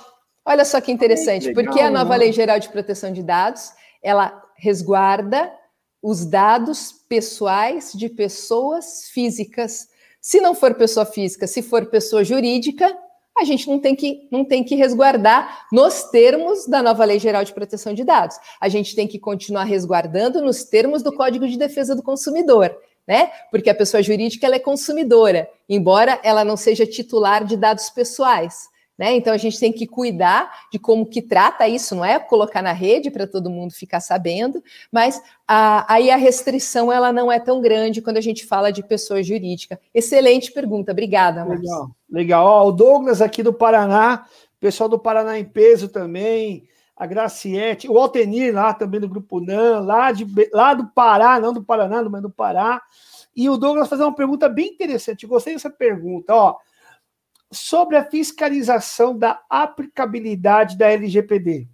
Como vai funcionar? Vai existir uma fiscalização eletrônica do vazamento desses dados sensíveis, ou seja, como é que vai funcionar essa fiscalização aí, né? Vai chegar um cara lá, bater na porta da oficina e me entrega, é, Olha, ou não sabe, ainda não está claro isso ainda. É, a gente, é, exatamente como vai ser a fiscalização, a gente não sabe, porque isso é novo, nunca ocorreu no Brasil. Mas a fiscalização uh, de, depende de como esses dados vazaram, mas a fiscalização ela vai ser feita por fiscais mesmo, eles vão bater na oficina mesmo e vão querer ver como é que está a situação. Eletronicamente, é só se houver uma denúncia de vazamento de dados aí eles tentam fazer essa verificar de onde esses dados é, foram vazados, como aconteceu há pouco tempo atrás do Serasa. Vocês chegaram a ver isso? Foi até o próprio diretor do Procon que foi entregar a autuação para o Serasa, porque vazou tanto dado que vazou mais dado do que pessoas que tem no nosso país. Vazou dado de morto também, Jason. De tanto dado que vazou. E eles foram autuados. Pois é, é, é complicado. Vai ter essa fiscalização. Existe um outro tipo de fiscalização, que é a fiscalização uh, no âmbito judicial, porque o Ministério Público e o Poder Judiciário também vão atuar como fiscais. Então, vamos supor que exista um processo, um cliente seu, né, um cliente da sua oficina entra com uma medida judicial contra a sua oficina, pleiteando indenização, porque ele entende que os dados pessoais dele não foram resguardados pela sua oficina. Nesse momento, o Ministério Público, por conta do processo, ele é avisado. Né? Se o Ministério Público ele é avisado, o Ministério Público imediatamente ele pede para que seja feita uma fiscalização na sua oficina. Então, essa fiscalização vem também pelo, pelo Poder Judiciário. Inclusive, eu queria contar uma coisa para vocês aqui, Jason. É, quando eu fiz o curso, os cursos todos lá, de, de, direito digital, de nova lei geral de proteção de dados, e no comecinho de 2019, eu estava aprendendo, isso é verdade, só teve um, aí um, um delay por conta da pandemia, e porque demorou um pouquinho mais para entrar em vigor, mas calcula-se que nos próximos, daqui a uns quatro anos, metade de todos os processos no âmbito civil do Poder Judiciário digam respeito à nova Lei Geral de Proteção de Dados.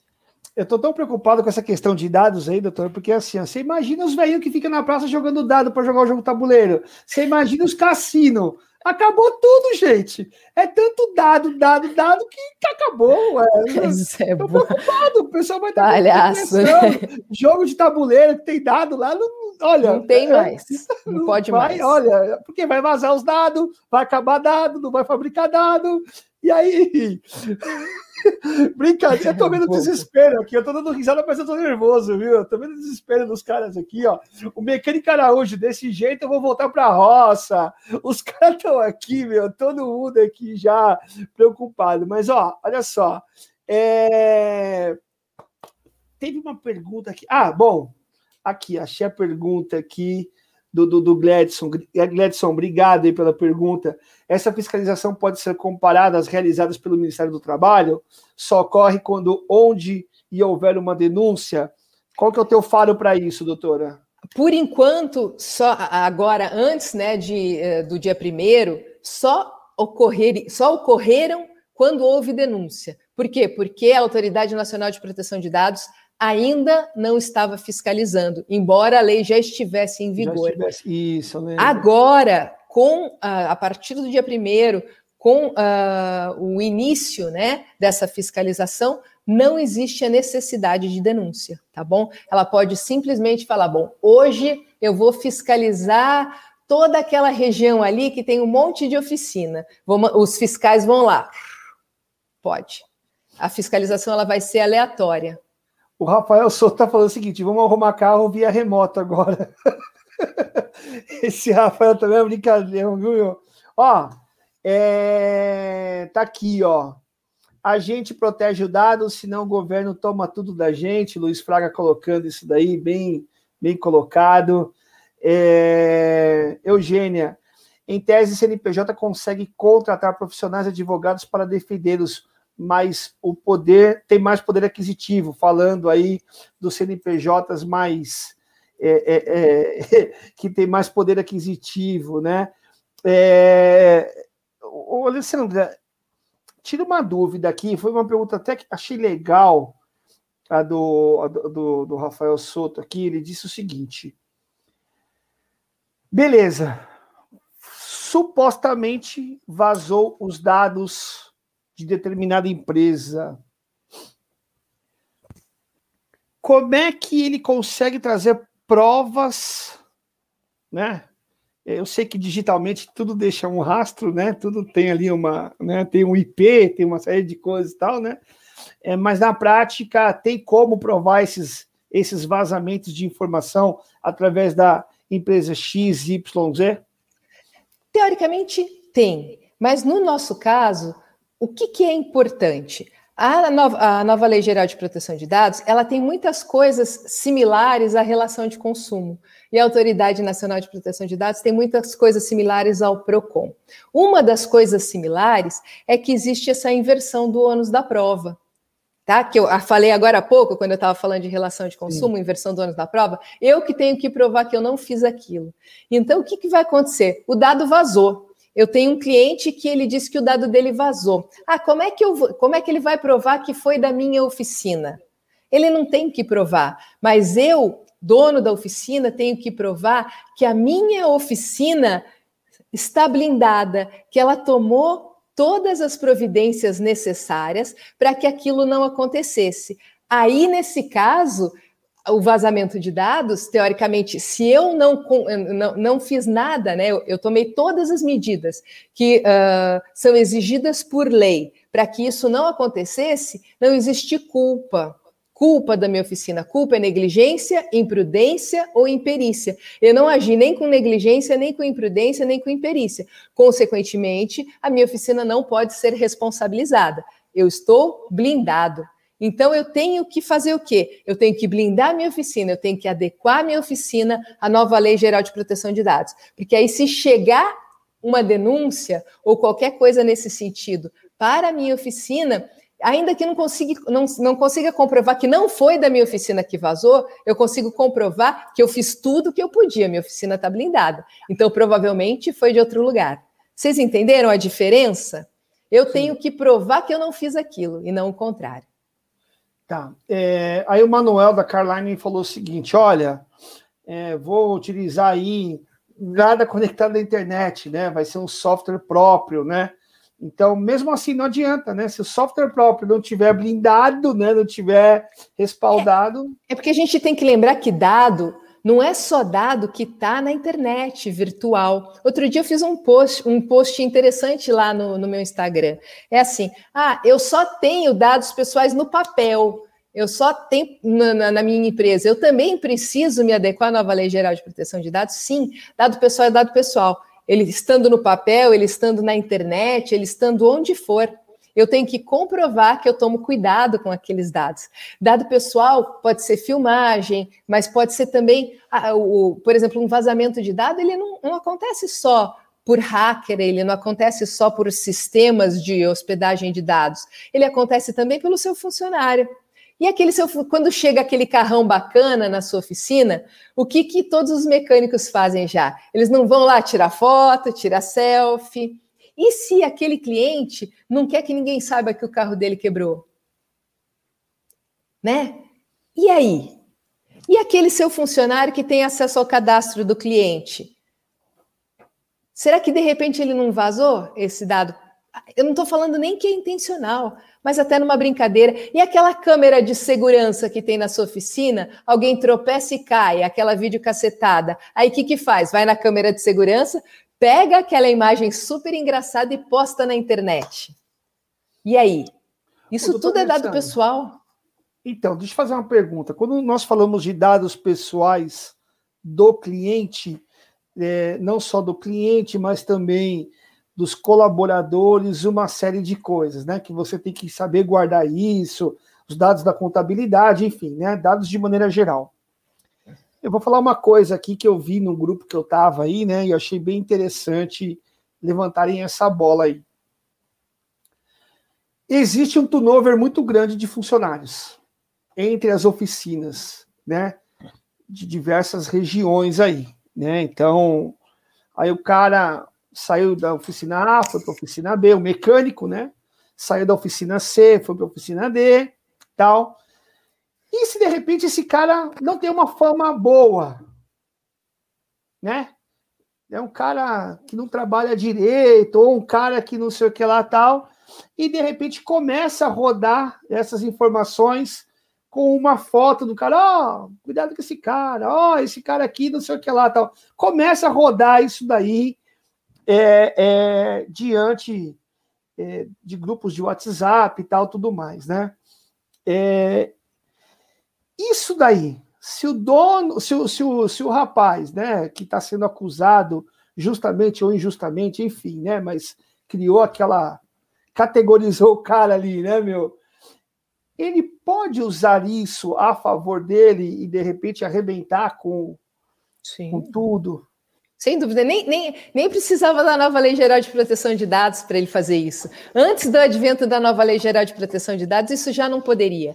Ele pode pedir indenização por danos morais, ele pode uma série de coisas. É, ele pode, numa reclamação trabalhista, pedir danos morais também. Inclusive, os funcionários que não, não é, que sentirem que os dados pessoais dele não, não, foram pro, não foram protegidos, quer dizer, eu não colhi ali o termo de consentimento né, para armazenamento de dados pessoais dos funcionários, etc., não fiz aquilo que eu tinha que fazer na parte de blindar a oficina também com relação aos funcionários, eles podem, na reclamação trabalhista, pedir indenização por isso também, com base na nova Lei Geral de Proteção de Dados.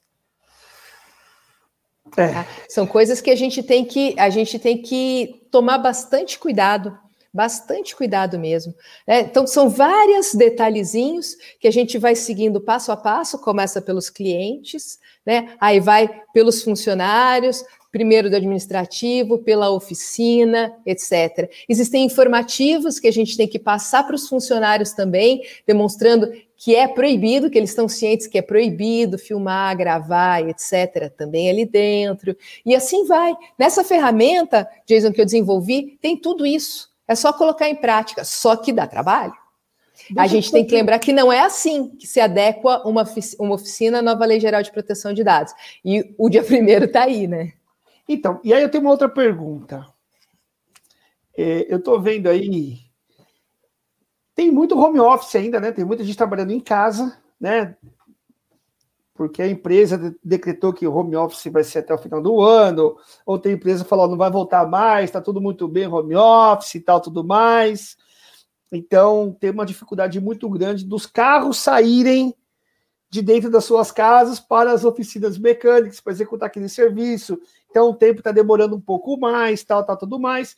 E as oficinas estão nas mídias sociais tentando, né? É, ó, estamos abertos, ó, executamos esses serviços, fazemos isso, tal, tal, tal. E eu tenho eu acompanho muito, né? Eu, eu, eu, eu acompanho muito as redes sociais de amigos que me colocam lá para se, é, é, se relacionando, conversando com eles e tal. E eu vejo muita oficina, muito de oficina, amigos meus, né? Lá, ó, estamos aqui fazendo a manutenção no carro XPTO, troca de tal coisa. Aí outro, ó, tá aqui conosco também o carro tal, ó, esse carro dá costuma dar problema assim, assim, assim, assim, assim, assado, mas ele está falando isso no tom de dizer que ele tem a capacidade técnica de resolver os serviços, que uma ajuda para o cliente dizendo sobre isso, tal, tal, tudo mais. Você já sabe a minha pergunta, né? Você já sabe onde que eu vou parar, né? Então, vou passar a bola para você. Isso pode? Ó, gente, então o que, que eu falo muito? Eu falo muito isso. Você só pode filmar o veículo do seu cliente, se não aparecer nada que identifique aquele veículo, é, e postar nas mídias sociais principalmente, se não aparecer nada que identifique aquele veículo como sendo daquele cliente.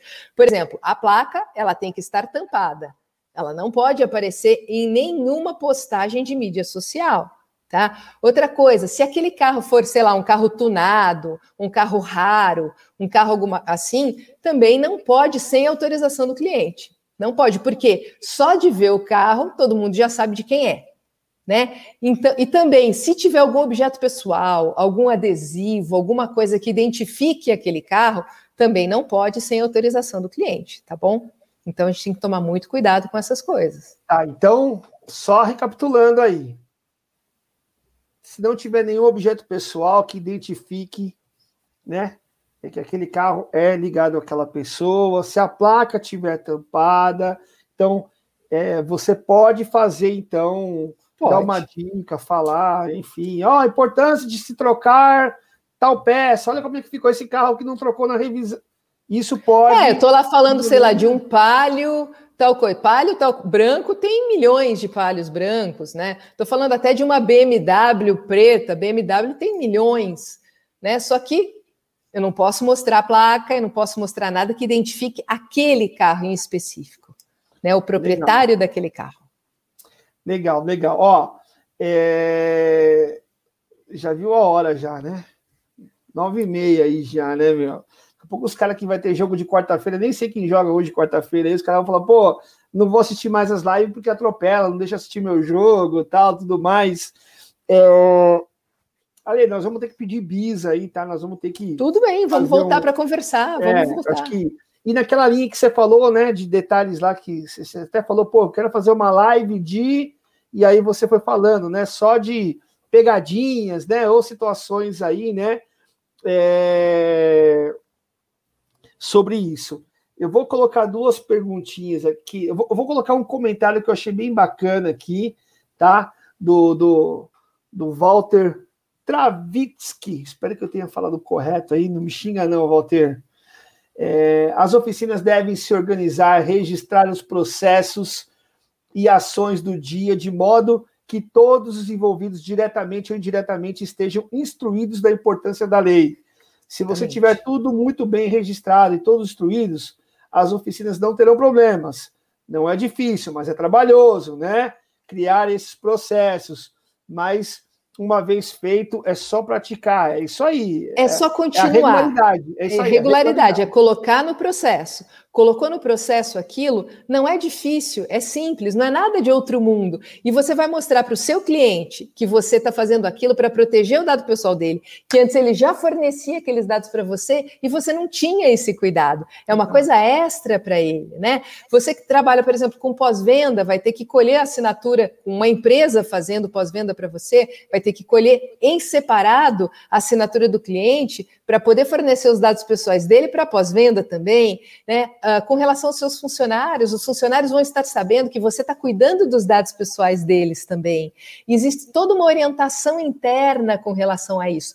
Quando a gente começa a fazer a adequação da oficina nova Lei Geral de Proteção de Dados, logo no começo, uma das primeiras coisas que tem que fazer é uma reunião com os funcionários. Porque não é só o dono da oficina que vai fazer adequação à nova Lei Geral de Proteção de Dados, é todo mundo, porque o dado vaza sim, é o funcionário também, né? Todo mundo vai ficar sabendo o que, que é, todo mundo vai ficar sabendo o que pode e o que não pode. E todo mundo vai ali, ó, assinar termo de confidencialidade, todo mundo vai saber que é responsável por aquilo que faz, que pode ser responsabilizado. Né? Isso começa a fazer a blindagem da oficina. Boa. Ó, tem duas, tem duas, duas pessoas aqui falando do mesmo assunto, né? Tanto a Juliana quanto o Pedro Paulo falando sobre as câmeras de segurança da oficina, né? É, então, é, cuidar muitíssimo. Oficinas, tem que ter um circuito fechado de TV, como é que fica? Né? O carro já tem que entrar de máscara nas placas já? Não, eu posso isso? filmar, está dentro da minha oficina. O que eu não posso permitir é que aqueles dados vazem. Então, quem tem acesso a essa filmagem tem que ter lá, eh, tem que ter assinado o termo de confidencialidade, sigilo, responsabilidade, etc. Eu vou ter placas na minha oficina informando aos clientes que eles estão sendo filmados, mas que ele pode ficar tranquilo, porque a oficina está adequada à nova Lei Geral de Proteção de Dados, consequentemente, os dados dele, a imagem dele está sendo preservada. Então, são cuidados que a gente vai tomando, né, uh, com relação a isso tudo. Não tem problema. O que não pode, o que eu falei, é pegar o circuito interno de TV e pegar a videocassetada e postar na rede social. Isso não pode. Legal, ó. Pessoal do Grupo NAN dizendo que eles vão continuar firmes e fortes. É isso aí, Ricardo. Estamos aqui para isso, para ajudar vocês. O Walter, ó, falou que foi perfeita a sua pronúncia. Ufa, não vou tomar uma bronca do Walter aí. Obrigado, Walter. É, doutora, já para os finalmente aí, como é que faz para achar você aí? Passa o Instagram aí, passa Vamos aí lá. também a telefone, WhatsApp, sei lá, passa. Passa os dados, não, os dados não pode, doutora. Dado, ó, meus dados pessoais, estou passando para vocês. Agora eu estou autorizando. Vamos lá. Meu Instagram é Milano Moraes com I, Milano Moraes ponto oficial tá? Pode me, me, contatar pelo Instagram. Quem quiser entrar em contato direto comigo, pode passar o meu WhatsApp para eles. Meu WhatsApp é 12, anotem, tá? Vou falar só uma vez. 12 9 9105 8292. 12 99105 8292. Quem precisar de informações, fique à vontade, pode entrar em contato comigo. Eu, uh, eu, eu não costumo demorar muito, não. E eu respondo todo mundo, mas eventualmente, né, tem dias que não dá para responder todo mundo naquele dia, eu acabo respondendo no dia seguinte, mas fica tranquilo que eu vou te responder. Eu tenho ali na bio, na, na bio do, do meu perfil do Instagram, o Milano Moraes ponto oficial. Se colocar Alessandra Milano Moraes também é fácil de me achar. Mas Milano Moraes oficial tem um link na bio que se você clicar lá vai abrir um videozinho que fala, que mostra essa ferramenta, o LGPD para oficinas por dentro, para ver se interessa para vocês, se é bacana, né? E já dá os passos de como fazer a inscrição, se vocês quiserem. Uh, e, de, de qualquer forma, pelas mídias sociais, eu tenho muitos vídeos falando disso tudo aqui que a gente falou, né? Se alguém quiser, tiver alguma dúvida, quiser entrar em contato direto comigo, eu sou sempre, uh, eu sempre respondo a todas as questões. Não, legal. E também se coloca à disposição aqui a revista Reparação. Ah, não achei por algum motivo, entra lá no site da revista Reparação, tem lá o contato, vai chegar para mim, tá? Eu vou pegar essa informação, passo para a doutora, como já fiz algumas vezes, né? De questões que estiveram aí, né? E, e, e a Alessandra foi lá e respondeu, entrou em contato. Estamos aqui para isso. Pessoal, sem palavras, muito obrigado aí, foi tudo muito bom. Foi realmente um, um tira-dúvidas, né? vou começar a colocar assim nas lives agora, tira-dúvida dele, né? Porque a galera aqui, a live foram para eles, né? Eles que, que interagiram aí, né? É, e, e, e, isso é muito legal, isso é muito importante. Espero que tenha ajudado. Vamos fazer aí depois.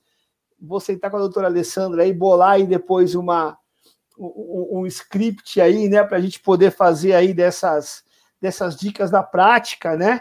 Para poder passar mais conteúdo para vocês. Galera toda falando aí, ó, pô, ó, Pedro Paulo, será que eu vou conseguir dormir, né? Pessoal do Ai, aí, mandando um abraço, falando, agradecendo a doutora, né, meu? Carlos Eu Santos, que agradeço. O Márcio também, né? Tamo junto, Marcial. Obrigado aí a todos que estão conosco. Gente, prazer, uma honra. Valeu mesmo, doutora Alessandra. Tá gente, muito obrigada, obrigada, Jason, obrigada, revista Reparação Automotiva, pelo convite, mais um convite. É, obrigada a todos vocês que estiveram aqui com a gente até essa hora. Eu tenho um canal no YouTube também, já que a gente está no YouTube, é Alessandra Milano Moraes, entra lá, tem vídeo. YouTube é só vídeo mesmo, é só informação, falando de estudo também. É mais fácil de achar, dá uma olhada lá se vocês quiserem, tá bom? E vamos conversando. Eu estou super acessível, né, através das de todas essas mídias sociais e através da revista Reparação e do Jason. Eu conheço o Jason já há muitos anos, a gente se conhece há muitos anos, né? Desde a época que para você fazer uma live dessa tinha que ir até um estúdio lá em Alphaville, ficar dentro de um estúdio com uma câmera que era maior que a gente, passando calor lá, né, Jason? E a gente fazia isso há um tempão atrás, muito bacana. Agora tá fácil, né? Agora tá fácil, né? Agora tá muito fácil. Legal, gente, ó, pessoal, a gente mandando um abraço, um beijo, doutora, o pessoal lá do Cidirepa do Paraná, pessoal lá um do Rio Grande do Sul, a galera toda aí com a gente aí, Senhores, obrigado. Fiquem com Deus, se cuidem, tomem vacina, fiquem vivos. Quero falar com vocês mais tempo aí, né? Mais bastante assunto aí, tá bom? Forte abraço a todos, pessoal. Muito obrigado. Sucesso aí, viu? Abraço, muito obrigada. Beijo, fiquem com Deus, gente. Saúde. Saúde a todos. Tchau, tchau.